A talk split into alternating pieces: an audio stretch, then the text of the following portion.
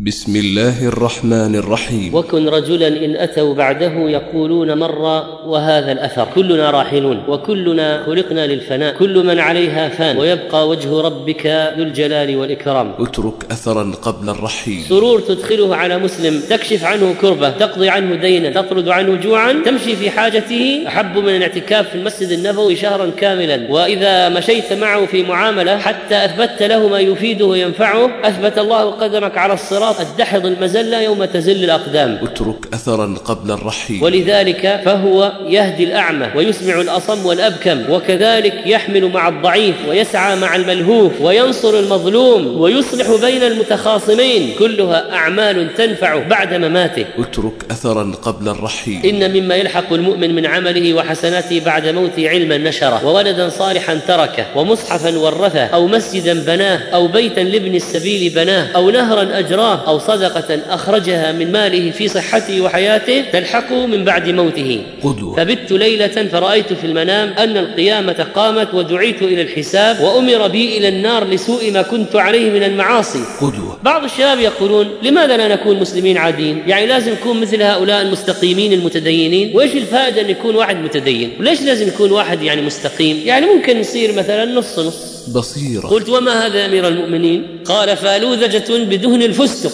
قدوة. وأوقف أبو بكر رباعا له بمكة على الفقراء. وعمر بن الخطاب كان له بستان في خيبر منطقة زراعية جعلها وقفا. هذه العين لما قالوا لها في صعوبات ضخمة وتحتاج إلى أموال طائلة قالت حتى لو كانت ضربة المعول بدينار. مجموعة زاد للإعلام تقدم محاضرة بعنوان اترك اثرا قبل الرحيل. لفضيلة الشيخ محمد صالح المنجد تعالى بشرعه وابتلانا واختبرنا وأخبرنا بانتقالنا إلى الدار الباقية.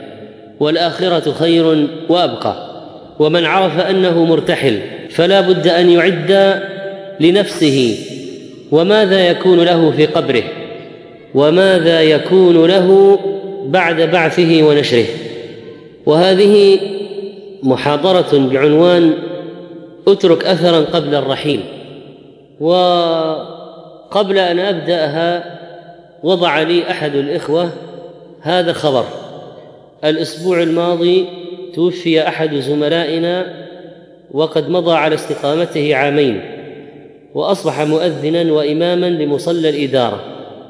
وبعد صلاة الظهر الأسبوع الماضي خرج من الإدارة وأصيب بحادث قرب المصلى وفاضت روحه رحمه الله. وأثناء نقلي في سيارة الإسعاف سقط من جيبه بطاقة الدعوة للمحاضرة اترك اثرا قبل الرحيل. فأخذها زملاؤه وهم يبكون وجاءوا هذه الليلة لحضور المحاضرة وغاب رحمه الله. وكن رجلا إن أتوا بعده يقولون مر وهذا الأثر. كلنا راحلون. وكلنا خلقنا للفناء. كل من عليها فان. ويبقى وجه ربك ذو الجلال والإكرام. إنك ميت وإنهم ميتون. أينما تكونوا يدرككم الموت ولو كنتم في بروج مشيدة. ولا يبقى إلا وجه الله. سبحانه وتعالى كل شيء هالك إلا وجهه. هو الحي لا يموت والجن والإنس يموتون. أيها الإخوة والأخوات نحن نفكر في مصيرنا ونستعد لما بعد موتنا وما نستقبل به وجه ربنا وما نلاقي سبحانه وتعالى نلقاه ونحن نريد أن نكون على خير حال في لقائنا لربنا. وعندما يفكر المسلم بما ينفعه عند انتقاله فإنه يحتاج إلى العلم. فإذا لجأ إلى العلماء قالوا له إن النفع على نوعين نفع متعد ونفع قاصر فأما النفع المتعدي فهي الأعمال التي يصل نفعها للآخرين سواء كان ذلك من أمور الآخرة والدين أو من أمور الدنيا والدين كقضاء حوائجهم ونصرة مظلومهم ونحو ذلك. فقد يكون نفعا متعديا بتعليمهم الصلاة وقد يكون نفعا متعديا بقضاء ديونهم. والنفع القاصر الأعمال التي يقتصر نفعها على العبد وحده كصيامه مثلا فإنه هو الذي ينتفع به. وقد نص الفقهاء على أن نفع المتعدي بالجملة أولى من النفع القاصر على النفس. وذلك لكثرة الأدلة الواردة في الفضل القيام بما ينفع الناس والسعي في حوائجهم حتى قال بعض العلماء إن أفضل العبادات أكثرها نفعا ورأوا أن العبادات المتعدية أفضل من القاصرة وأن الاشتغال بمصالح الناس وقضاء حوائجهم كذلك. ولهذا كان فضل العالم على العابد كفضل القمر على سائر الكواكب. وأيضا فضل الدعوة إلى الله لأن نفع متعدي وقد قال عليه الصلاة والسلام لعلي بن أبي طالب رضي الله عنه لئن يهدي الله بك رجلا واحدا خير لك من حمر النعم. واحتجوا بحديث النبي صلى الله عليه وسلم من دعا إلى الهدى كان له من الأجر مثل من تبعه من غير أن ينقص من أجورهم شيء. واحتجوا بأن صاحب العبادة إذا مات انقطع عمله وصاحب النفع لا ينقطع عمله. واحتجوا بأن الأنبياء إنما بعثوا بالإحسان إلى الخلق وهدايتهم ونفعهم في معاشهم ومعادهم. فالنبي ينفع أمته حتى في أمور معيشتهم كالطب وكذلك في أمور معادهم ما ينجيهم في الدار الآخرة. فهكذا شأن الأنبياء. ولم يبعثوا بالخلوات والانقطاع عن الناس ولهذا أنكر النبي صلى الله عليه وسلم على أولئك النفر الذين هموا بالانقطاع للتعبد وترك مخالطه الناس. وهذا التفضيل إنما هو باعتبار الجنس كما يقول ابن القيم ولا يعني ذلك أن كل عمل متعد أفضل من كل عمل قاصر. لا بل الصلاة والصيام والحج عبادات قاصرة في الأصل ومع ذلك هي من أركان الإسلام ومبانيه العظام. ولذلك فإن بعض العلماء قالوا في ضابط هذا النفع المتعدي أن يكون أفضل إلا إذا كان النفع القاصر أوجب. وأولى منه. فلو مثلا قارنت بين صلاة الفريضة وصدقة من الصدقات صلاة الفريضة أعلى أوجب واجبة لابد أن تفعلها. والصدقة فيها نفع متعدي والصلاة نفعها لازم لكن لأن الصلاة هنا أوجب فإنها أفضل. لكن في الجملة الأعمال ذات النفع المتعدي في الجملة أفضل من الأعمال ذات النفع القاصر. ولذلك لما تكلموا في فضل العلم النافلة على العبادة النافلة هنا يظهر الفرق بالتأمل. وقال بعض العلماء أفضل العبادات العمل على مرضاة الرب في كل وقت مما هو مقتضى ذلك الوقت ووظيفته واختاره ابن القيم رحمه الله. النفع المتعدي أيها الإخوة طريق الأنبياء والرسل ووظيفة من سلك سبيلهم واقتفى أثرهم فهم أنفع الناس للناس يخرجون الناس من الظلمات إلى النور. يوسف عليه السلام اشتغل بنفع الخلق كذلك. وتولى تلك الولاية العظيمة التي كان فيها إنقاذ الخلق من القحط. وقال للعزيز اجعلني على خزائن الأرض إني حفيظ عليم. وكان في ذلك خير ونفع للعباد ونجاة من سنوات القحط التي أصابت البلاد. وموسى عليه السلام لما ورد ماء مدين ووجد امرأتين ضعيفتين أزاح الحجر عن ذلك البئر وهو حجر ثقيل. وسقى له ماء حتى رويت الغنم ثم تولى إلى الظل. وكذلك محمد صلى الله عليه وسلم الذي شهدت له زوجته خديجة أقرب الناس إليه وهي تقول فوالله لا يخزيك الله أبدا والله إنك لتصل الرحم وتصدق الحديث وتحمل الكل وتكسب المعدوم وتقري الضيف. وأبو بكر رضي الله عنه شهد له ابن الدغن المشرك قال إنك تكسب المعدوم وتصل الرحم وتحمل الكل وتقري الضيف وتعين على نوائب الحق. كان الصديق يحلب لبعض الأرامل في المدينة قبل أن يتولى الخلافة فلما تولاها قالوا الآن لا يحلب لنا فاستمر يحلب لهم بعد خلافته. وكان عمر رضي الله عنه يتعاهد الأرامل ويسقي لهن الماء ليلا. وكان علي بن الحسين يحمل الخبز إلى بيوت المساكين في الظلام فلما مات فقد أهل البيوت ما كان يأتيهم. فعلموا أنه هو الذي كان يأتيهم به مستخفيا بالليل. وهكذا كان الصالحون وكان سفيان الثوري ينشرح صدره إذا رأى سائلا على بابه ويقول مرحبا بمن جاء يغسل ذنوبي. والفضيل بن عياض يقول نعم السائلون يحملون أزوادنا إلى الآخرة بغير أجرة حتى يضعوها في الميزان. لما أقسم الله تعالى بالعصر والزمن أن الإنسان في خسر استثنى طائفة.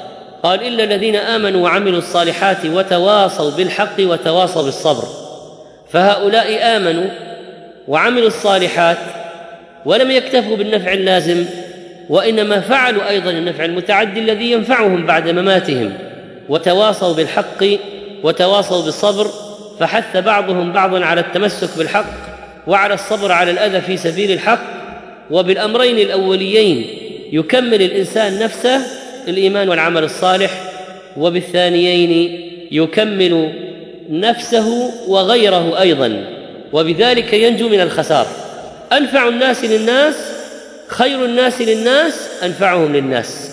وهكذا أخبر عليه الصلاة والسلام وقال ابن القيم رحمه الله وقد دل العقل والنقل والفطرة وتجارب الأمم على اختلاف أجناسها ومللها ونحلها على أن التقرب إلى رب العالمين والبر والإحسان إلى خلقه من أعظم الأعمال الجالبة أو الأسباب الجالبة لكل خير وأن أضدادها من أكبر الأسباب الجالبة لكل شر.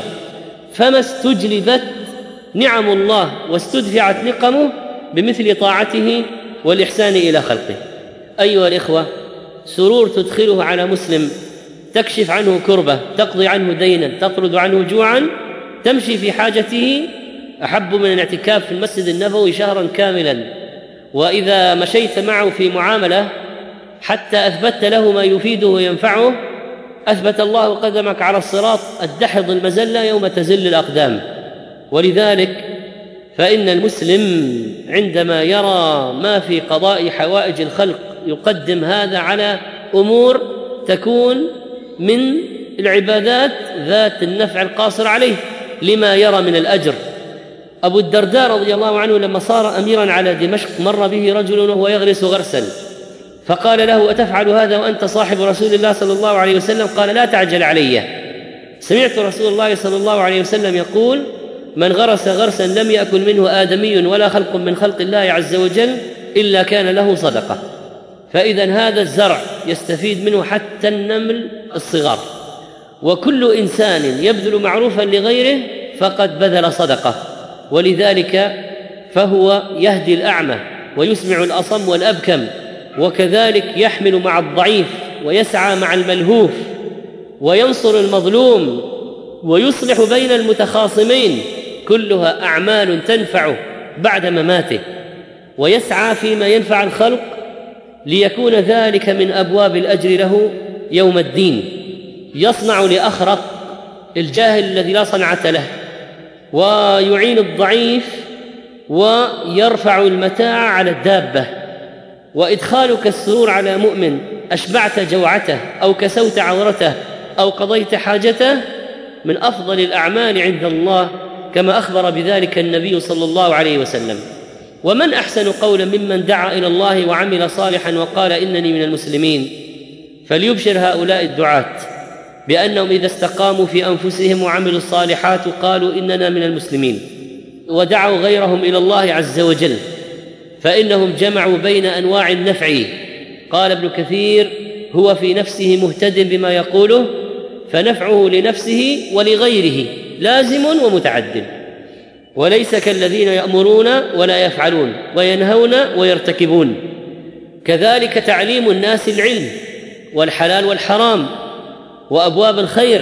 من علم علما فله أجر من عمل به لا ينقص من أجر العامل. ولذلك كان الخير الناس من تعلم القرآن وعلمه. وقد ألهم الله أنواع الحيوان الاستغفار للعالم من أجل هذا. لأن العالم يستغفر له كبار الحيوانات. الحوت أكبرها والنمله أصغرها. الذر. إن الله وملائكته وأهل السماوات والأرضين حتى النملة في جحرها وحتى الحوت ليصلون على معلم الناس الخير. ولذلك اختار العلماء أن فضل العلم النافلة يزيد على فضل العبادة النافلة.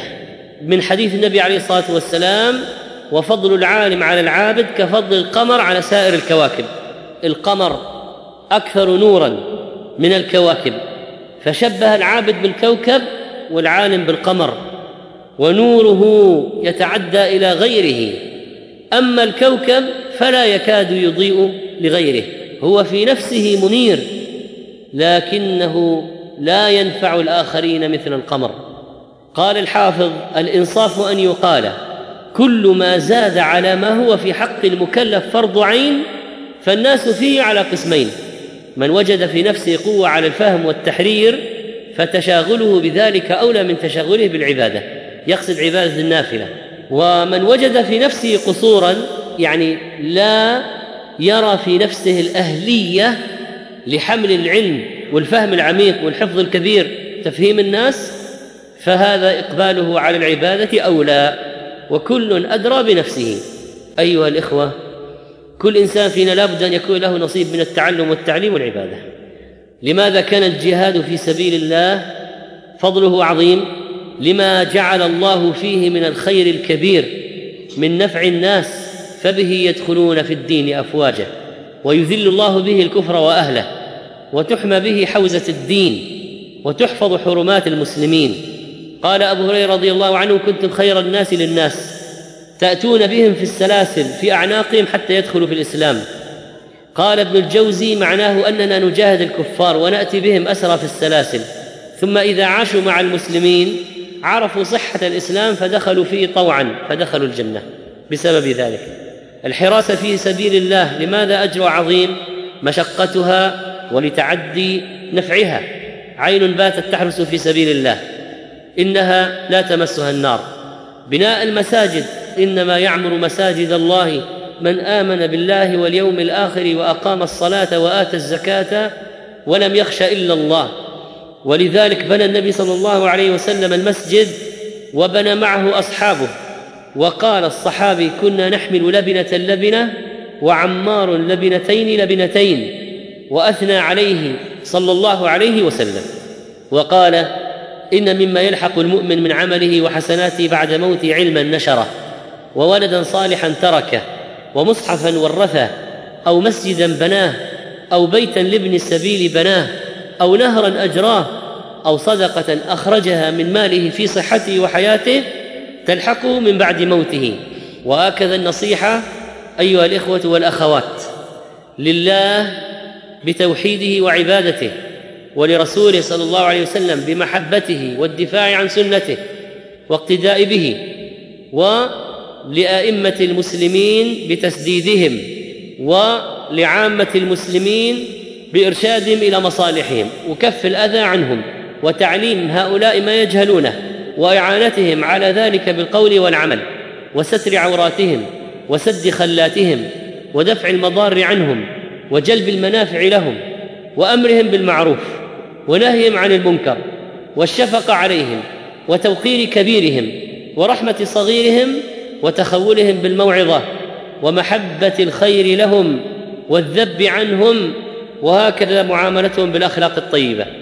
الإصلاح بين الناس من النفع المتعدي العظيم الذي يكون لك أجره في الآخرة لا خير في كثير من نجواهم إلا من أمر بصدقة أو معروف أو إصلاح بين الناس.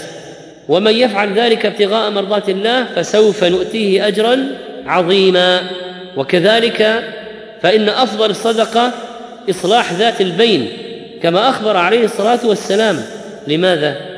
لما فيها من رأب صدع المجتمع المسلم والمحافظة على وحدة المسلمين وكذلك الشفاعة وبذل الجاه زكاة الجاه أن تتوسط بالخير. اشفعوا تؤجروا. يحصل لكم الأجر سواء قضيت الحاجة أم لم تقضى وهكذا قضاء حوائج المسلمين والدخول على من يستطيع قضاءها والتوسط عنده لقضائها. والمسلم أخو المسلم يمشي في حاجته وكذلك بذل المعروف وهو يقي ميتات السوء. كما أخبر النبي عليه الصلاة والسلام أن لله أقواما اختصهم بالنعم لمنافع العباد يقرهم فيها ما بذلوها فيبقي النعم عندهم ما داموا يعطون الخلق وما داموا ينفقون على الخلق وينفعون الخلق. قال فإذا منعوها نزعها منهم فحولها إلى غيرهم. وقال إن لله عند أقوام نعما يقرها عندهم ما كانوا في حوائج الناس ما لم يملوا. فإذا ملوا نقلها إلى غيرهم.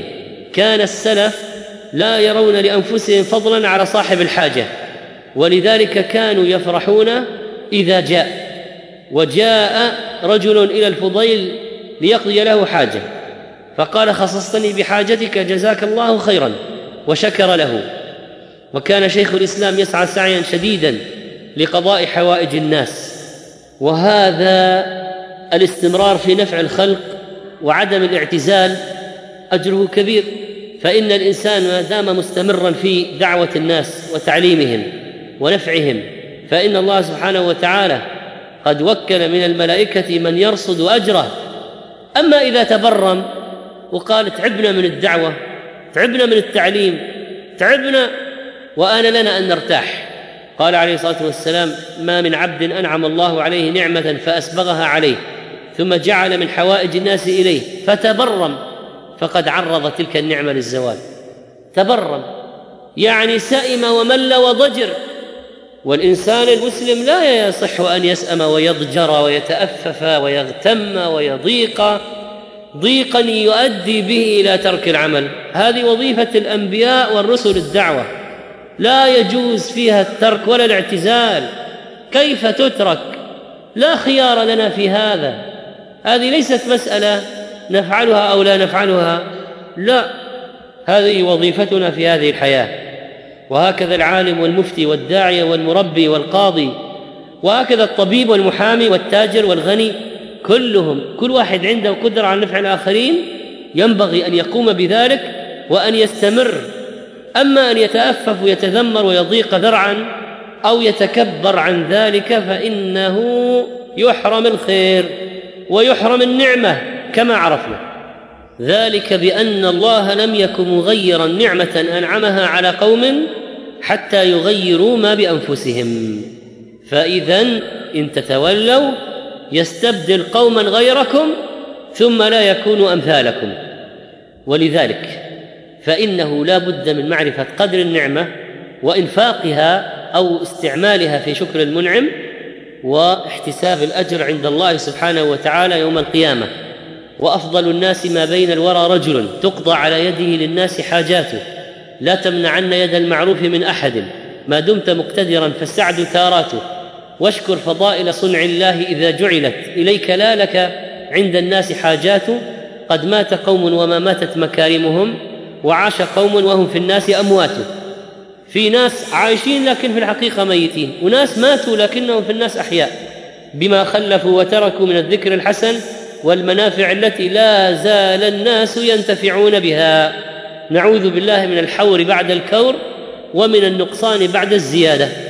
ونعوذ بالله من تحول عافيته وزوال نعمته. ولنتدارك الأمر قبل فوات الأوان. وكل شيء عندنا مما يمكن أن نقدم فيه نساهم ونقدم يا إخوان. لا بد من العمل. وإذا قعد الإنسان فهذه مصيبة. وما أصابكم من مصيبة فبما كسبت أيديكم وبالتأكيد أنه قد عمل شيئا من الذنوب قد أدى به إلى القعود. وقضية الصدقات وبذل المال للفقراء والمساكين وأنواع البر والصلة إلى الخلق إنها تزيد المال وتبارك فيه وتحفظ البدن وتدفع البلايا وتداوي من الأمراض وتزيل الهم والغم وتكون سببا في قضاء الديون وقد جرب ذلك المجربون فوجدوه وعجائب صدقات لا تنقضي. والقرض الحسن وإنظار المعسر وإطعام الطعام كله من النفع المتعدي أيضا. وكذلك الإحسان إلى الأيتام والذي يدع اليتيم ويدفعه دفعا عنيفا بجفوة وغرضة ويقهره ويظلمه ولا يعطيه حقه متوعد من الله عز وجل. وكافله وجاعله مع أولاده في بيته مع النبي صلى الله عليه وسلم. من الميثاق الذي أخذه الله على بني إسرائيل الإحسان إلى اليتامى. فامسح رأسه وأطعمه من طعامك وارحم ضعفه. قال أحد السلف كنت في بداية أمري مكبا على المعاصي أشرب الخمر فظفرت يوما بصبي يتيم فقير فاخذته وأحسنت إليه وأطعمته وكسوته وأزلت شعثه وألبسته وأكرمته فبت ليلة فرأيت في المنام أن القيامة قامت ودعيت إلى الحساب وأمر بي إلى النار لسوء ما كنت عليه من المعاصي فسحبتني الزبانية ليمضوا بي إلى النار وأنا بين أيديهم حقير ذليل يجرونني سحبا وإذا بذلك اليتيم قد اعترضهم قال خلوا عنه يا ملائكة ربي حتى أشفع له إلى ربي فإنه قد أحسن إلي وأكرمني. فقال الملائكة إنا لم نؤمر بذلك فاستيقظت ثم تبت إلى الله عز وجل وبذلت جهدي في إيصال الرحمة إلى الأيتام. السعي في حاجات الناس والإخوان والضعفاء والذين لا جاه لهم ولا واسطة كما يقولون المدفوعون بالأبواب لا شك أن هذا من العمل العظيم. والإحسان إلى الجيران كذلك وصلة الرحم التي تزيد في العمر والتي تكون سببا لسعة الرزق في الدنيا غير ما في الآخرة من الأجر الأكبر والأعظم وتفقد أحوال المسلمين. ليس المؤمن الذي يشبع وجاره جائع. فمعنى ذلك أنه يتفقد الأحوال. وهذه الأمور كلها مع الإنس يتعدى النفع إلى الجن حتى أخبر النبي عليه الصلاة والسلام عن العظم الذي نذبح بهيمة الأنعام. ونذكر اسم الله عليها أنه ينقلب لحما بأيدي إخواننا. ولا نستنجي بالروث لأنه علف دواب الجن. ولا نستنجي بالعظم ونقذره لأنه من زاد إخواننا من الجن. فما بالك بالرفق بالحيوان أيضا؟ وهو من النفع المتعدي. وهكذا تتكامل قضية النفع لتكون من جهات متعددة في حياة الإنسان المسلم. ماذا يبقى لك بعد الموت؟ ماذا يبقى لك بعد الموت؟ يبقى الإيمان والصلاح. وانتفاع الرجل الصالح بدعاء الملائكة والمؤمنين. فأنت إذا كنت مؤمنا صالحا كل واحد من الناس يأتي بعدك ويقول في التشهد السلام علينا وعلى عباد الله الصالحين يدعو لك. والملائكة حمله العرش الذين يحملون العرش ومن حوله يستغفرون للذين آمنوا ويقولون فاغفر للذين تابوا واتبعوا سبيلك وقهم عذاب الجحيم. ربنا وأدخلهم جنات عدن التي وعدتهم ومن صلح من آبائهم وأزواجهم وذرياتهم إنك أنت العزيز الحكيم. بعض الشباب يقولون لماذا لا نكون مسلمين عاديين؟ يعني لازم نكون مثل هؤلاء المستقيمين المتدينين. وإيش الفائدة أن يكون واحد متدين؟ وليش لازم يكون واحد يعني مستقيم؟ يعني ممكن يصير مثلا نص نص. هل يلزم هذه الاستقامة؟ نقول أنت لو تأملت أدعية الملائكة فاغفر للذين تابوا واتبعوا سبيلك. ومن صلح فإذا كنت صالحا واتبعت سبيل الله فتبشر بالأدعية من الملائكة والذين جاءوا من بعدهم يقولون ربنا اغفر لنا ولإخواننا الذين سبقونا بالإيمان. فالذين من قبلك يدعون لك والذين من بعدك يدعون لك والناس في الصلاة يدعون لك. السلام علينا وعلى عباد الله الصالحين. فماذا تريد أكثر من هذا؟ ولماذا لا يكون الإنسان صالحا؟ ولماذا يقول أنا أعيش بعض حياتي لله وبعض حياتي لإبليس. لماذا؟ حفظ الذرية بسبب هذا الصلاح وكان أبوهما صالحا فحفظ الله ما لهما. ثانيا بعد الإيمان والعمل الصالح تبقى لك السنة الحسنة التي جعلت غيرك يستن بك فيها. كنت قدوة في الخير اقتدي بك فأنت يسعى عليك بالأجر بعد موتك. لأنه طيلة ما يقتدي الناس بك ولو بعد موتك.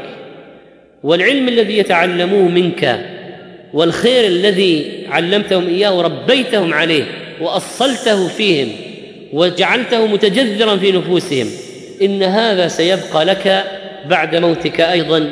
فإذا رحلت إلى الله فهو من زادك. العلم النافع والصدقة الجارية والولد الصالح كما جاء في الحديث إن الناس تنقطع أجورهم. أما هؤلاء فأجورهم مستمرة تتجدد. الولد الصالح لأنه كان سببا في إصلاحه وتربيته والعلم خلفه من تعليم أو تصنيف. بعض الناس يقول مسكين العالم الفلاني ما له مصنفات. اي بس له طلاب والطلاب لهم طلاب والطلاب لهم طلاب. وعلم ولذلك هنا تأتي أهمية أهمية طلاب العالم وطلاب الطلاب وهكذا. وهذه المسألة قد انتبه لها العلماء. قال ابن القيم رحمه الله وقد ذكرنا مئتي دليل على فضل العلم وأهله في كتاب مفرد فيا لها من مرتبة ما أعلاها ومنقبة ما أجلها وأسناها. يقول الشباب ليش نحضر الدورات العلمية؟ ليش نحفظ المتون؟ لماذا نقرأ كتب العلم صعبة؟ الكلمات المتقاطعة أسهل الدردشة في المنتديات أسهل. أما نفتح منتديات على معاهد شرعية ومقررات شرعية وكتب ونقرأ فتاوى صعبة على النفس ثقيلة. لكن الألعاب سهلة محبوبة للنفس. صحيح هذه سهلة محبوبة للنفس. لكن من تأمل في فضل العلم استحبته نفسه إن كانت شريفة. قال واسناها أن يكون المرء في حياته مشغولا ببعض أشغاله أو في قبره. قد صار أشلاء ممزقة واوصالا متفرقة وصحف حسناته متزايدة يملى فيها الحسنات كل وقت وأعمال الخير مهداة إليه من حيث لا يحتسب. أنت الآن مشغول تصلح حنفية في البيت وأجرك يكتب لأنك قبل قليل كنت في درس أو علمت أطفالا أشياء فهم يعملون بها وأنت تصلح الحنفية فالأجر يكتب لك. فإذا صرت في القبر أشلاء ممزقة وقد قمت بالتعليم ولا زال هؤلاء يعملون بما علمتهم وينقلونه لمن بعدهم فأنت تؤجر كذلك. قال في قبره قد صار أشلاء ممزقة وأوصالا متفرقة وصحف حسناته متزايدة. يملى فيها الحسنات كل وقت وأعمال الخير مهداة إليه من حيث لا يحتسب. تلك والله المكارم والغنائم. وفي ذلك فليتنافس المتنافسون وعليه يحسد الحاسدون. وذلك فضل الله يؤتيه من يشاء والله ذو الفضل العظيم. حقيق بمرتبة هذا شأنها أن تنفق نفائس الأنفاس عليها ويسبق السابقون إليها وتوفر عليها الأوقات وتتوجه نحوها الطلبات فنسأل الله الذي بيده مفاتيح كل خير أن يفتح علينا خزائن رحمته ويجعلنا من أهل هذه الصفة بمنه وكرمه. وأصحاب هذه المرتبة يقول ابن القيم يدعون عظماء في ملكوت السماء كما قال بعض السلف من علم وعلم فذلك يدعى عظيما في ملكوت السماء. وعن أبي هريرة عن النبي عليه الصلاة والسلام قال إن الرجل لترفع درجته في الجنة فيقول أن هذا فيقال باستغفار ولدك لك. لكن من الذي علم الولد؟ أيها الإخوة إن الاهتمام بتربية الأولاد وتخريج هؤلاء الأولاد صالحين سيكون له أثر عظيم في القبر ويوم يقوم الأشهاد. هذا عبد الله ابن الإمام أحمد صالح ابن الإمام أحمد. هذا ابن أبي حاتم أبو حاتم وابنه. هذا العراقي وولده. هذا أبو داود وابنه. هذا محمد بن عبد الوهاب رحمه الله وأولاده وأحفاده من العلماء والمصنفين والدعاة والمجاهدين. وهكذا يلحق المؤمن من عمله وحسناته بعد موته كما قال عليه الصلاة والسلام علما علمه ونشره وولدا صالحا تركه ومصحفا ورثه ومسجدا بناه أو بيتا لابن السبيل بناه. في طرق المسافرين حاجة إلى استراحات لهؤلاء المتعبين. قال أو نهرا أجراه أو صدقة أخرجها من ماله في صحته وحياته يلحقه من بعد موته. سبحان الذي فتح الأبواب حتى لغير الأغنياء لكي يجدوا صدقات جارية تجري عليهم في قبورهم. هكذا في تعليم القرآن وتعليم العلم والدعوة أنت لما يهتدي واحد بسببك فيصلي ويصوم ويحج ويطلب العلم ويغشى المساجد ويحضر الحلق ويفعل الخير ويبر أهله ويصل رحمه.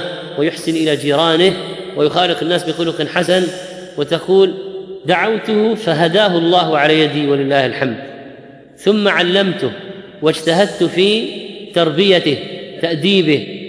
يخرج رجلا يعمل وهكذا الأم تخرج بنات والمدرسة تخرج فتيات. هكذا يكون الأمر.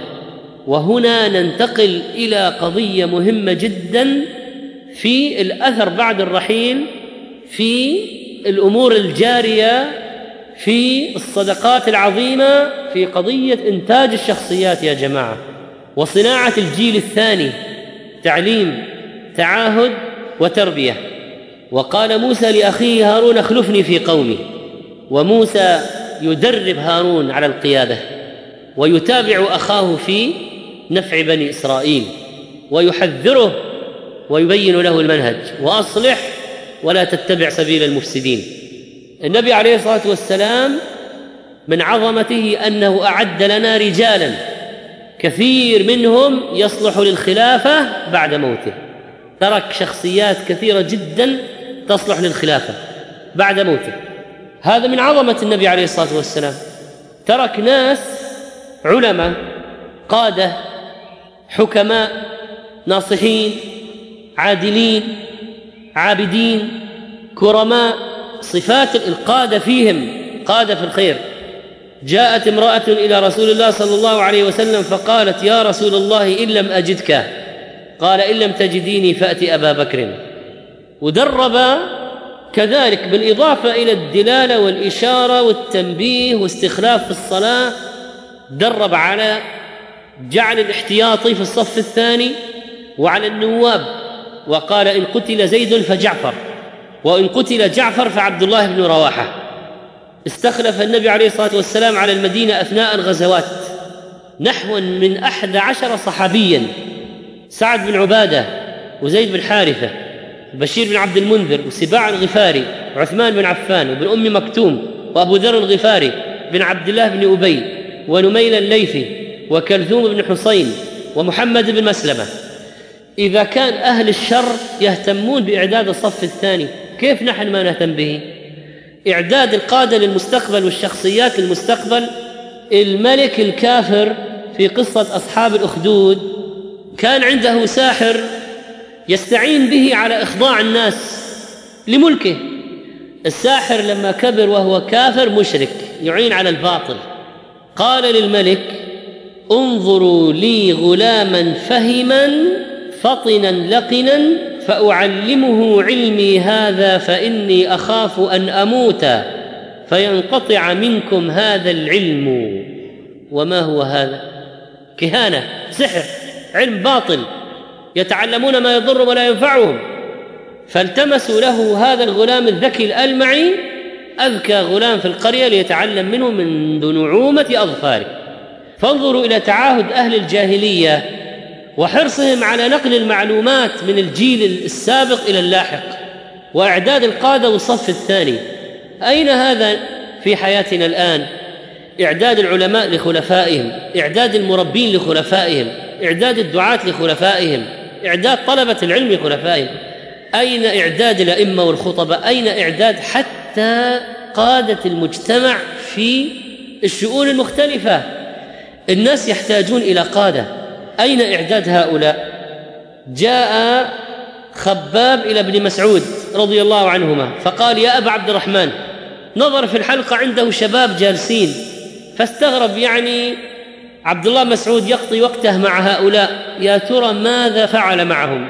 قال يا أبا عبد الرحمن أيستطيع هؤلاء الشباب أن يقرأوا كما تقرأ؟ قال أما إنك لو شئت أمرت بعضهم يقرأ عليك. قال أجل. قال اقرأ يا علقمة. قال علقمة فقرأت خمسين آية من سورة مريم. فقال عبد الله كيف ترى؟ أنت سمعت بنفسك احكم. قال خباب قد أحسن. قال عبد الله ما أقرأ شيئا إلا وهو يقرأه. رواه البخاري. علقمة حسن الصوت. تلميذ ابن مسعود. وليس بأعلم تلاميذه وهناك آخرون من تلاميذه ولكنه من أبرزهم. كان عبد الله وعلقمة يصفان الناس صفين. هذا إعداد عبد الله مسعود لقادة المستقبل. في الحج فيقرئ عبد الله رجلا ويقرئ علقمة رجلا. فإذا فرغ من إقراء الناس تذاكر أبواب المناسك وأبواب الحلال والحرام. يقول أبو حمزة قلت لرياح أبي المثنى أليس قد رأيت عبد الله يعني ابن مسعود؟ قال بل وحججت مع عمر ثلاث حجات وأنا رجل. قال وكان عبد الله وعلقمه يفعلان كذا. فإذا رأيت علقمة فلا يضرك أن لا ترى عبد الله. لو فاتك الشيخ ما ضرك لأن التلميذ أخذ علمه موجود. أشبه الناس به سمتا وهديا. وإذا رأيت إبراهيم النخعي فلا يضرك أن لا ترى علقمة. لأن علقمة خلف وراءه إبراهيم النخعي. هذا الإمام من بعده قال أشبه الناس به سمتا وهديا. فكانت التربية وكان العلم كانت الأخلاق كان الأدب يتسلسل في الشخصيات يتسلسل من الشيخ للتلميذ لتلميذ التلميذ وهكذا. هذه تربية ليست قضية ما جاءت من فراغ. كان العالم يقول للتلميذ وهو يعلمه انتبه لهذه انتبه لهذه. يقول الأعمش قال لي إبراهيم وأنا شاب في فريضة يعني في علم المواريث. احفظ هذه لعلك تسأل عنها. هذا أبو يوسف صاحب أبي حنيفة. ماذا كان؟ يقول توفي أبي صغيرا في حجر أمي فأسلمتني أمي إلى قصار أخدمه غسال. فكنت أدع القصار وأمر إلى حلقة أبي حنيفة. الغلام من صغره يحب العلم وأمه لأنه يتيم تريد أن يكسب عيشه أكل عيش. فتريد أن يذهب إلى الغسال يغسل بأجرة ولكن الغلام كان في الطريق يرى حلقة أبي حنيفة فيجلس عنده. وكانت أمي خلفي تأتي إلى الحلقة وتأخذني تذهب بي إلى القصار. وكان أبو حنيفة يعنى بي لما يرى من حرصي على التعلم. فلما كثر ذلك جاءت أمي إلى أبي حنيفة فقالت ما لهذا الصبي فساد إلا أنت. قال ولم؟ قالت هذا صبي يتيم لا كسب له وأنا اطعمه من مغزلي وآمل أن يكسب دانقا يعود به. فقال أبو حنيفة مر يا رعناء امشي. ها هو ذا يتعلم أكل الفالوذج بدهن الفستق. هذه أكلة ما يعرف الملوك نادرة عندهم. وأبو حنيفة يقول أنا أعلم ولدك أكل الفالوذج بدهن الفستق. فقالت له أنت شيخ قد خرفت وذهب عقلك. قال أبو يوسف ثم لزمته فنفعني الله بالعلم ورفعني وتقلدت القضاء وكنت أجالس الرشيد. أبو حنيفة خرج رجلا صار عالما وقاضيا حتى صار هارون الرشيد الخليفة يقربه. قال وآكل معه على مائدته. فلما قدم في بعض الأيام قدم إلى هارون فالوذج بدهن الفستق. فقال لي هارون يا يعقوب يقول لأبي يوسف كل منه فليس كل يوم يعمل لنا. هذا نحن أصلا حتى عندنا هو الخليفة في القصر قال هذا لا يعمل عندنا كل يوم. قلت وما هذا يا أمير المؤمنين؟ قال فالوذجه بدهن الفستق. فضحكت. فقال تضحك؟ قلت خيرا. يا أمير المؤمنين قال لتخبرني وألح علي فأخبرته بالقصة من أولها إلى آخرها. فتعجب من ذلك وقال لعمري إن العلم يرفع وينفع دنيا وآخرة. وترحم على أبي حنيفة وقال كان يبصر بعين عقله ما لا يرى بعين رأسه. يعني يمكن أبو حنيفة ما رأى أصلا الفالوذج بدون الفستق. سمع عنه. يرى بعين عقله ما لا يرى بعين رأسه. وهكذا اعتنى العلماء بطلابهم. ومن المعاصرين خرج لنا الشيخ القرعاوي رحمه الله الشيخ حافظ الحكمي. إذا كان أصلا أهل الجاهلية كان الواحد منهم يعتني بخليفته وإذا كان يتوسم في أحد أولاده أنه سيكون نجيبا ويسود بعده ويكون هو شيخ القبيلة فيحضره المجالس ويقلده المهام ويدربه ويعتني به ويؤدبه يقول حصن بن حذيفة الفزاري وهو شاعر جاهلي كان سيد قومه ولوا عيينة من بعدي أموركم واستيقنوا أنه بعدي لكم حامي إما هلكت فإني قد بنيت لكم عز الحياة بما قدمت قدامي واستوثقوا للتي فيها مروءتكم قود الجياد وضرب القوم في الهام. يقول عن نفسه ولى حذيفة إذ ولى وخلفني يوم الهبات يتيما وسط أيتامي. يقول أنا كنت يتيم كنت يتيما. خلفني أبي. ولى حذيفة إذ ولى وخلفني يوم الهبات يتيما وسط أيتامي. لا أرفع الطرف ذلا عند مهلكة ألقى العدو بوجه خده دامي. حتى اعتقدت لوى قومي فقمت به. ثم ارتحلت إلى الجفني بالشام. لكني أنا وإن كنت يتيما كنت عصاميا لدرجة أني وصلت لحمل لواء القوم ثم ارتحلت إلى الشام خارج جزيرة العرب. فابنوا ولا تهدموا فالناس كلهم من بين بان إلى العليا وهدام والدهر آخره شبه لأوله قوم كقوم وأيام كأيام.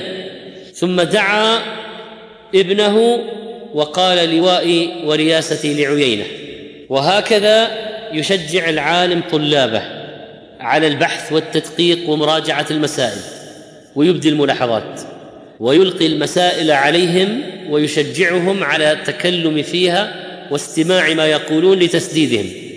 والنبي عليه الصلاة والسلام كان يختبر من عنده قال أخبروني عن شجرة مثلها مثل المؤمن الحديث.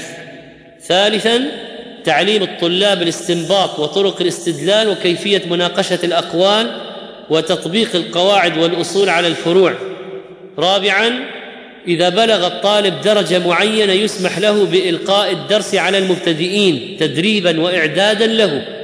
فإذا بلغ درجة سمح له شيخه بالاستقلال ويكون له درس يستقل به. وإذا استعجل فربما أدبه. كما قيل إن تلميذ أبي حنيفة استعجل وفتح درسا بدون إذن الشيخ فقال الشيخ لأحد الناس اذهب إليه فاسأله في الدرس الذي فتحه هذا الجديد رجل دفع ثوبه إلى قصار يعني ليغسله فجحده القصار ثم أقر به ورجعه إلى صاحبه فهل يستحق الأجرة؟ فإن قال لك يستحق فقل له كلا. فإن قال لا يستحق فقل له كلا. فذهب الرجل إلى هذا التلميذ الذي فتح الدرس بدون إذن الشيخ فقال رجل أعطى ثوبه للغسال. فالغسال جحد الثوب بعد ما جاء قال ما لك عندي ثوب. ثم ندم وتاب واعاده إليه نظيفا. فهل يستحق الغسال الأجرة؟ ففكر فقال نعم. قال أخطأت. ففكر ثم قال لا فقال أخطأت. ثم انصرف. فتفكر التلميذ ثم رجع إلى شيخه.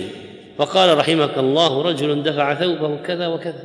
فقال إن كان جحده قبل أن يغسله فلا يستحق الاجره لأنه إنما غسله لنفسه. وإن كان جحده بعدما غسله فيستحق الاجره لأنه إنما كان قد غسله لصاحبه. وينبغي أن يربى الطلاب على الأدب قبل العلم. ونحن إلى العلم والأدب محتاجون جميعا. وكذلك فينبغي التربية على البدء بالأهم فالأهم صناعة الشخصيات هذه التربية الصقل والصياغة التعليم التأديب من أعظم الأعمال. يقوم بها المربون والآباء والأمهات والمعلمون والمعلمات بل إن المدير في الدائرة يمكن أن يربي الموظفين. وكذلك الإمام مع من خلفه من المصلين. هذه وظيفة عظيمة. يا إخوان لأن هذا البناء بناء الشخصيات أجره يوم القيامة كبير جدا.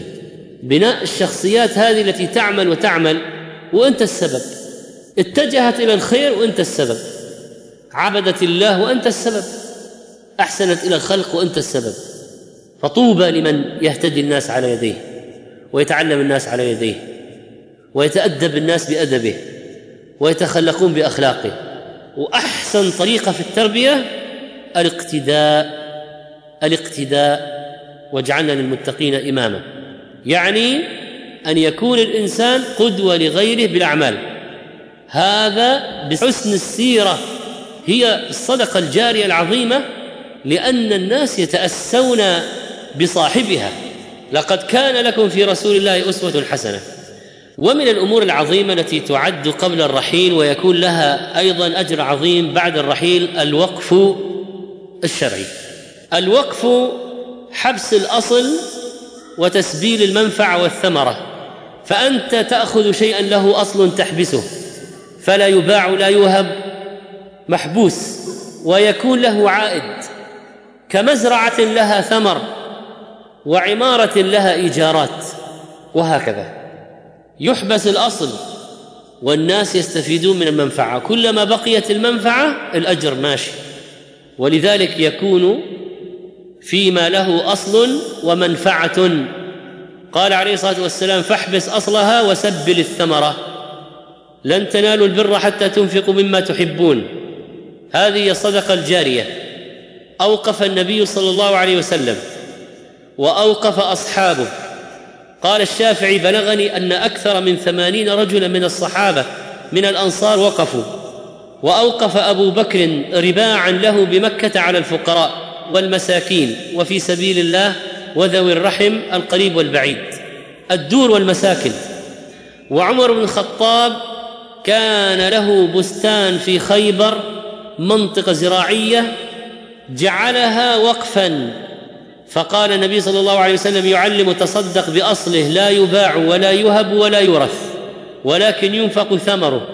فتصدق به عمر في سبيل الله وفي الرقاب والمساكين والضيف وابن السبيل ولذي القربى. ولا جناح على من ولي أن يأكل منه بالمعروف أو يوكل صديقه غير متمول به.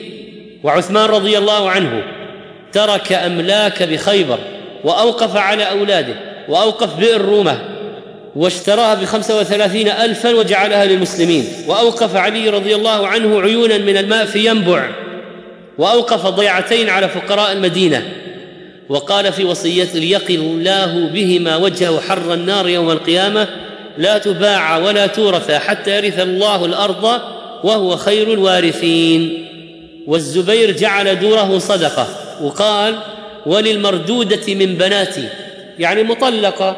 أين ترجع المطلقة؟ يمكن ترجع أبوها مات ما له بيت. وللمردودة من بناتي أن تسكن غير مضرة ولا مضر بها فإن استغنت بزوج فلا شيء لها. يعني حسب حساب أولاده من بعده. وأبو طلحة تصدق ببيرحاء هذه الماء البئر العظيمة عذبة الماء. وهكذا سرت الأوقاف في عهد بني أمية وكان للناس في زمن هشام بن عبد الملك إدارة أوقاف. وكذلك في عهد العباسيين. كان المشرف على الوقف يسمى صدر الوقف. وكذا لما تولى بنو عثمان واهتم العثمانيون بالأوقاف اهتماما بالغا وكثرت ايراداته في عصرهم. ويقول أحد السائحين الكفره ولم تنحصر خيرات المسلمين في الأحياء بل امتدت إلى الأموات وشجعت الدولة العثمانية إقامة بيوت الضيافة التي يستفيد منها كل إنسان مهما كان دينه وتقدم فيها الخدمة لكل من يأتيها حسب حاجته لمدة ثلاثة أيام وأنشأوا على جوانب الطرق العيون الجارية لسقاية المسافرين الملك العادل نور الدين محمود زنكي رحمه الله كان يحب العلماء والفقراء ويحسن إليهم بنى بدمشق مارستانا هذا المستشفى. لم يبنى في الشام قبله مثله ولا بعده ووقف وقفا على من يعلم الأيتام الخط والقراءة وجعل لهم نفقة وكسوة وأوقف على المجاورين بالحرمين. ناس تنقطع للعباده في الحرمين ولهم طعام وكسوة ليتفرغوا لإعانتهم على الاعتكاف والتفرغ للعبادة.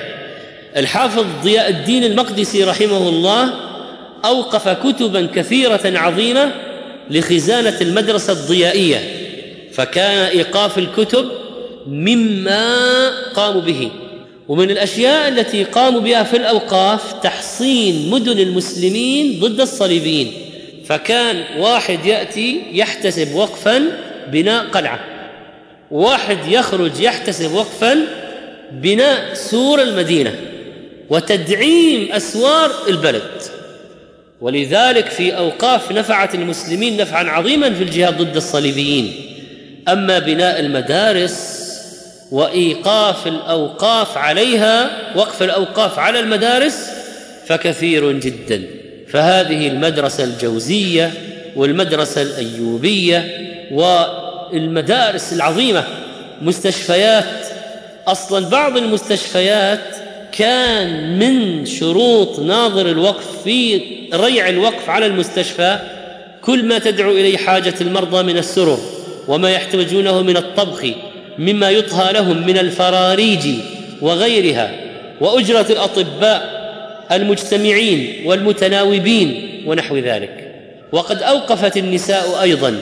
فست الشام بنت أيوب بن شادي أوقفت المدرسة الشامية البرانية والجوانية في دمشق. وأوقفت بنت السلطان المنصور نور الدين عمر ابن علي المدرسة الشمسية في تعز. ولها وقف جيد على الإمام والمؤذن والقيم. وعلى الطلبة والمعلمين والأيتام الذين يتعلمون فيها القرآن.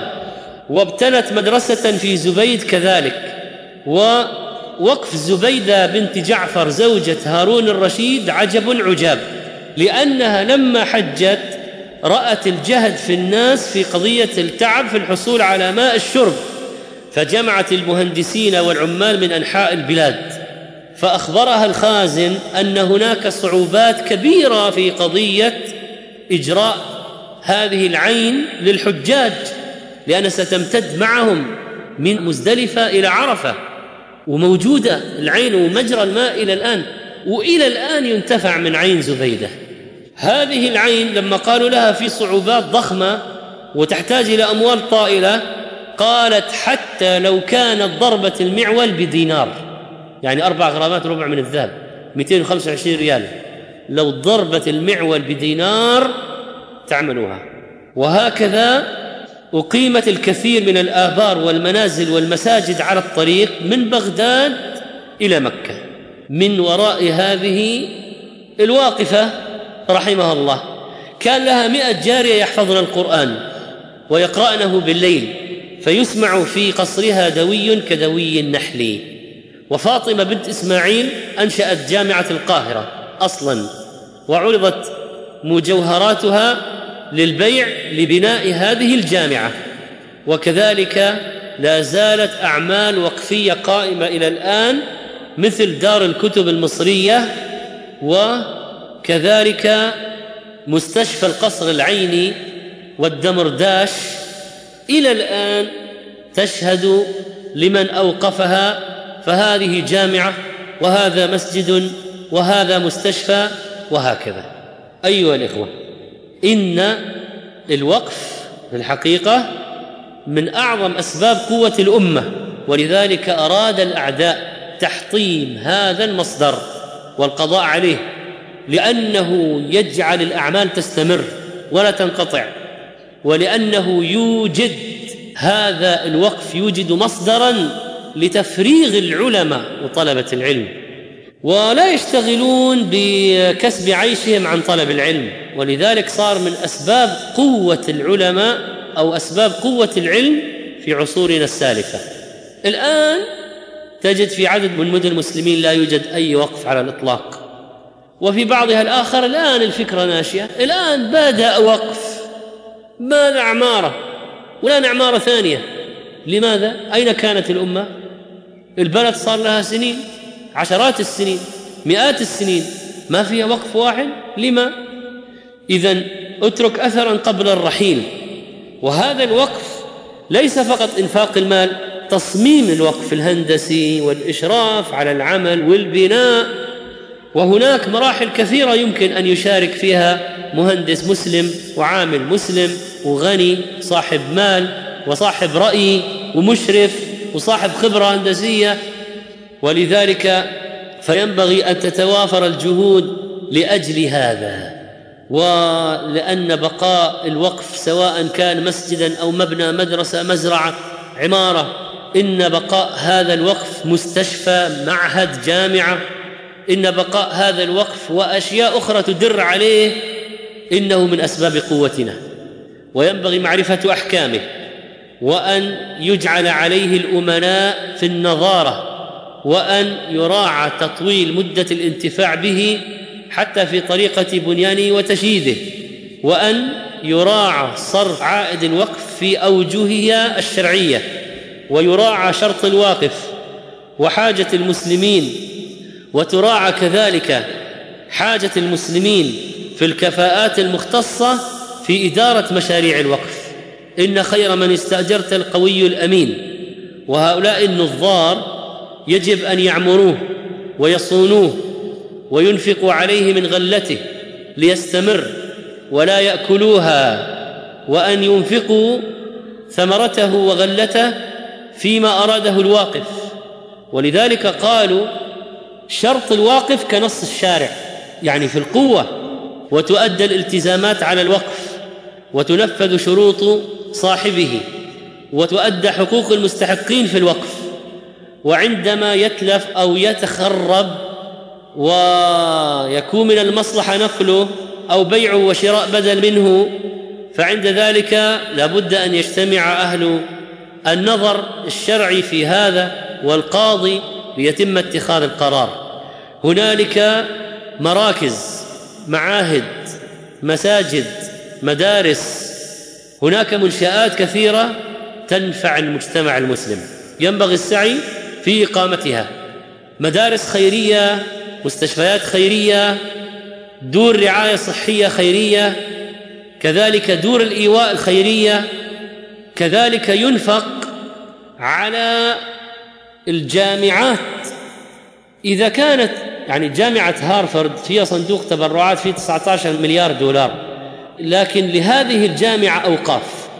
أوقاف فيها أموال تدار من كثرة الأموال تقوم شركات على إدارة أموال وقف جامعة هارفرد هذه الأوقاف التي تصل إلى 300 مليار دولار. هي أكبر من موازنات دول. ولذلك ينفق منها على أعمال البحث العلمي وعلى نفقات الجامعة. الجامعات كثير منها عندهم لا تنفق عليها الحكومة هي أصلا تنفق على الحكومة. ولذلك فإن القوم عرفوا أهمية الوقف مع الأسف في وقت ضعف فيه هذا عند المسلمين. أيها الإخوة من أعظم الأشياء في الصدقات الجارية قضية العمل المؤسسي. هذا تحويل العمل الخيري إلى أعمال مؤسسية فيه فوائد كبيرة جدا وضخمة. فيمكن أن يقوم فرد بعمل خيري لكن يموت بموته. قد يمرض قد يقعد لأي سبب. في واحد من النشيطين جدا في العمل الخيري أقعد فقعدوا سنتين وراءه لحصر أعماله. يعني من كثرة ما بذل وتنوع الأعمال والغراس في الأماكن المختلفة سنتين فقط يحصر الأعمال التي هو قائم عليها. ولما مرض بعض الدعاة وجدوا في الأعمال الضخمة التي كان يقوم عليها أشياء كثيرة جدا. لكن هذه الأعمال لو مرض أو مات ممكن تضيع وتذهب وأشياء لا يعلم عنها إلا هو. لكن عندما تحول إلى عمل مؤسسي وعمل جماعي وليس فردي فيكون فيه بركة عظيمة. يكتسب صفة القوة. والإتقان. وإذا بني على الإدارة الحديثة فإنه يشتد ويستمر بمشيئة الله. ابن باديس رحمه الله كان مع البشير الإبراهيم رجلان لكنهما قاما بعمل عظيم جدا في قضية جمعية العلماء المسلمين بالجزائر. جمعية العلماء تحولت إلى مؤسسة وخلية نحل ضخمة فصار لها فروع في مختلف المدن والأماكن. تحولت إلى مؤسسة تربوية تعليمية عظيمة جدا كان لها أثر كبير في مقاومة آثار الاحتلال الفرنسي. كان ذلك العمل المؤسسي الضخم نتيجة حماس وإخلاص. ذلك الرجل ابن باديس رحمه الله والفرد ينشئ عملا مؤسسيا يستمر من بعده. اترك اثرا قبل الرحيل. العمل المؤسسي له قدرة على مقاومة الإسقاط أكثر من العمل الفردي. يتجنب المزاجية يستفيد من الطاقات المختلفة يتيح مساحة أكبر للإنتاج يقلل من الضغوط النفسية والاجتماعية والأسرية على الفرد. ولذلك ينبغي على من يبدأ العمل أن يضحي بعد ذلك في التنازل عن أشياء من رأيه ليكون العمل مؤسسيا. يجب وضع الأنظمة واللوائح وتهيئة الأفراد لذلك. هنالك مجمعات فقهية ومؤسسات إغاثية وأعمال خيرية كثيرة في عمل مؤسسي أنشأ مساجد. الأعمال المؤسسية قامت بإغاثات وأنشأت مساجد ودعمت دورات وكفلت دعاه واقامت معاهد وأعمال دعوية لغير المسلمين ولأبناء المسلمين وهكذا. وعمر رضي الله عنه كان يحرص على تأسيس الأعمال في بلاد المسلمين المفتوحة. روى سعد بن إسحاق عن محمد بن كعب قال جمع القرآن خمسة معاذ وعبادة بن الصامت وأبو الدرداء وأبو أيوب وأبي. فلما كان زمن عمر كتب إليه يزيد بن أبي سفيان إن أهل الشام قد كثروا وملأوا المدائن واحتاجوا إلى من يعلمهم القرآن ويفقههم فأعني برجال يعلمونهم. شوف هذه بلد مفتوحة فيها بشر كثير يحتاجون إلى تعليم القران أول شيء يعلمهم القرآن. أريد رجالا. فدعا عمر الخمسة وقال إن إخوانكم قد استعانوني من يعلمهم القرآن ويفقههم في الدين. فأعينوني يرحمكم الله بثلاثة منكم. فقالوا ما كنا لنتساهم يعني نضربها قرعة. هذا شيخ كبير لأبي أيوب أبي وأما هذا فسقيم يعني أبي. فخرج معاذ وعبادة وأبو الدرداء. فقال عمر ابدأوا بحمصة فإنكم ستجدون الناس على وجوه مختلفة منهم من يلقن. فإذا رأيتم ذلك فوجهوا إليه طائفة من الناس. فإذا رضيتم منهم أنتم الثلاثة تشتغلوا في حمص حتى تعدوا مجموعة وترضوا بالنتيجة. فإذا رضيتم منهم فليقم بها واحد للمتابعة والإشراف. وليخرج واحد إلى دمشق والآخر إلى فلسطين. فكانوا بحمص حتى إذا رضوا من الناس أقام بها عبادة. وخرج أبو الدرداء إلى دمشق ومعاذ إلى فلسطين. قال مسلم بن مشكم قال لي أبو الدرداء أعدد في مجلسنا. فجاءوا ألفا وستمائة ونيفا. فكانوا يقرؤون ويتسابقون عشرة عشرة. شوف الأعمال. كيف تؤسس؟ كيف تنشأ حلق التحفيظ؟ وكيف تنشأ حلق الإقراء؟ أيها الإخوة هذا شيء من العمل المؤسسي. كيف تنشأ الأعمال؟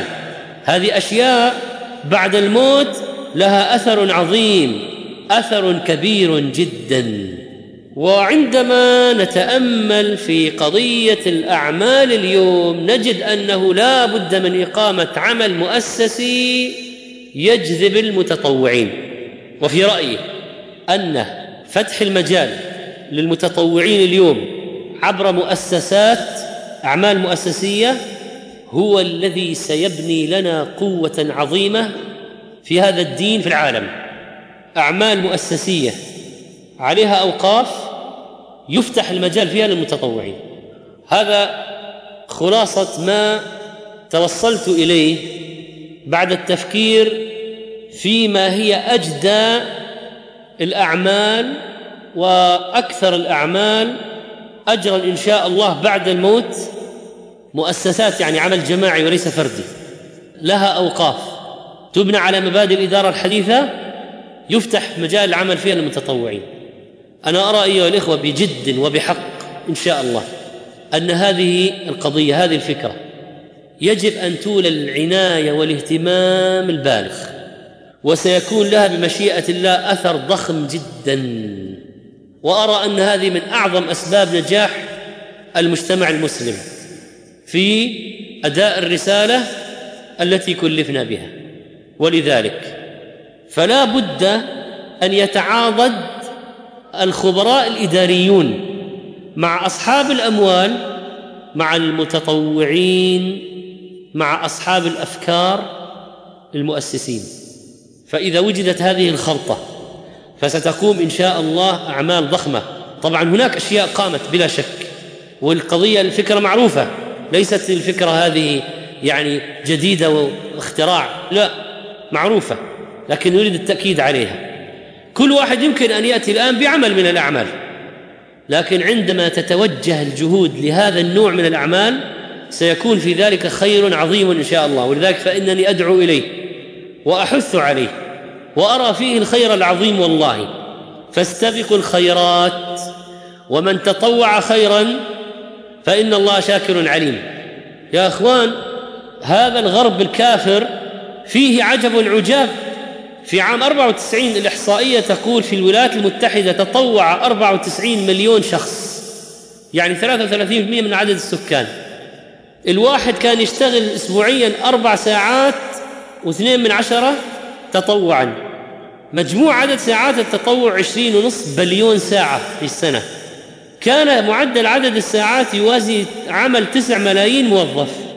كان قيمة العمل المتطوع به 176 بليون دولار. وهؤلاء قوم لا يؤمنون بما أعد الله سبحانه وتعالى في اليوم الآخر الذي يدفعهم ارتقاء مجتمعهم وتحقيق ذواتهم كما يقولون. والإحساس بالسعادة لخدمة الآخرين. طيب نحن عندنا اشياء أكبر من كذا. عندنا جنة عرضها السماوات والأرض ورضوان من الله أكبر. والنظر إلى وجه الله يوم القيامة. لقد أقاموا إدارات المتطوعين ووضعت الخطط الإدارية للمتطوعين وجمعيات خاصة للمتطوعين. وهذا متطوع بماله وهذا ببدنه وهذا بجاهه وهذا بوقته وهذا بفكرته. وعملت الأساليب لجذب المتطوعين واختيار الإداريين الجيدين وعرض الأهداف على المتطوعين وترغيبهم. نحن عندنا من الترغيب ما نجذب به هؤلاء أصلا ما نحتاج أن نجذبهم لأن عندهم هم في نفوسهم الدافع لكن يحتاج من يرفع اللواء يرفع الراية.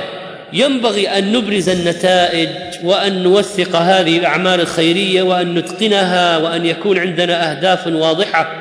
وأن يكون هنالك مواقع مناسبة وأن يكون هنالك دعوة وتذكير وحث وناخذ هؤلاء فمنهم من يدرب ومنهم من يوضع في البرامج وتصمم لهم الأعمال المختلفة ويكون الطابع الاستشاري هو السائد ولو كنت فظا غليظ القلب لانفضوا من حولك.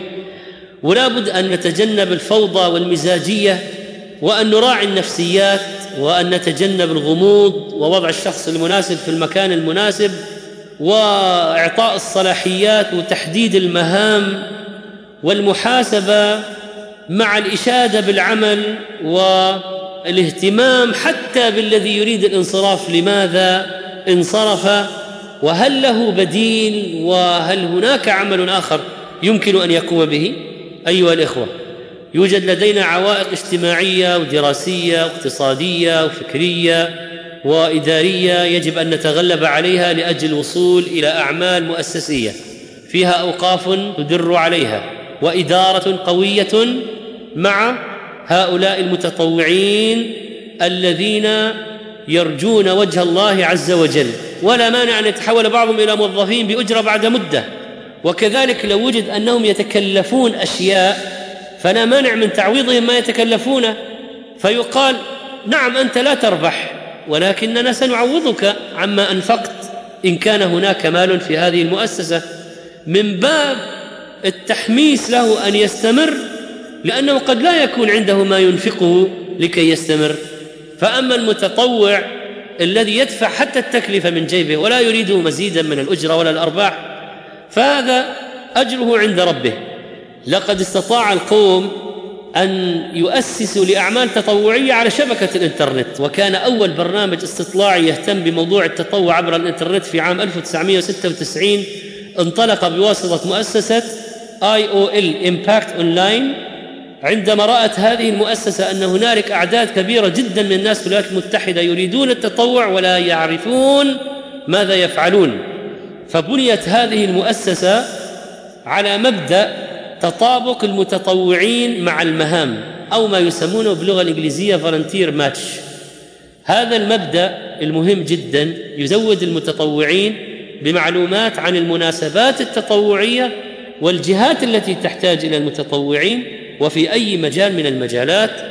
فصارت هذه المؤسسة أكبر مؤسسة على شبكة الإنترنت تعطي من يحتاج المتطوعين تدل المتطوعين على الجهات والجهات على المتطوعين. هذه المؤسسة ينبغي أن يكون لنا نحن المسلمين أفكار على هذا المستوى وأعلى وفيها من الأعمال الضخمة الكبيرة أشياء فنية ومالية ويعني اشتغلوا بالشعار والتوثيق والإدارة الداخلية والخارجية والاتصال هؤلاء المتطوعين. هذا هو النفع المتعدي. أليس عندما توصل جهدك ليلتحم مع جهد غيرك لتقيموا هذا الصرح وتنفذوا هذا العمل ويوزع إلى مجموعات ويوزعون إلى مجموعات المهام أيضا تجزأ وهناك تخصص. هندسة الأعمال التطوعية. مهندس العمل التطوعي هو الذي يستطيع أن يصمم لك العمل التطوعي المناسب. وهذا ينبغي أن يتميز بعقلية خاصة. مهندسو الأعمال التطوعية هؤلاء من الدالين على الخير المتسببين فيه. أنت عندك رغبات ولكن لا تعرف أين تتجه ولا أين تضع الجهد. اين هذا المكان الذي يحتاجه جهدك؟ وما هو الذي بإمكانك أن تفعله؟ ما الذي تحسنه أنت؟ وفي أي مجال ستصب هذا؟ مهندس الأعمال التطوعية. إنه تخصص عجيب. هندسة الأعمال التطوعية. المسألة أعمال إنا نحن نحيي الموتى ونكتب ما قدموا وآثارهم. هذه هي الآثار أيها الإخوة. وكل شيء أحصيناه في إمام مبين. نريد ما يبقى بعد الموت. نريد ما ينفع الناس. وعندما يوجد فينا من يقوم بهذا العمل وتوريث هذا العمل ولا نستعجل النتيجة ستأتي الثمار بإذن الله سترون نتائج ضخمة. فنسأل الله سبحانه وتعالى أن يجعلنا ممن يتسابقون في الخيرات يجعلنا ممن يحرصون على عمل الخير أن يجعلنا ممن كتب الله على أيديهم من هداية خلقه وتعليم دينه والذب عن سنة نبيه صلى الله عليه وسلم. اللهم إنا نسألك فعل الخيرات وترك المنكرات وحب المساكين. هيئ لنا من أمرنا رشدا واجعلنا من المتعاونين على البر والتقوى. سبحان ربك رب العزة عما يصفون وسلام على المرسلين والحمد لله رب العالمين. مع تحيات مجموعة زاد. هاتف رقم ثمانية ستة خمسة خمسة ثلاثة خمسة خمسة. فاكس ثمانية ستة خمسة خمسة ثلاثة صفر صفر.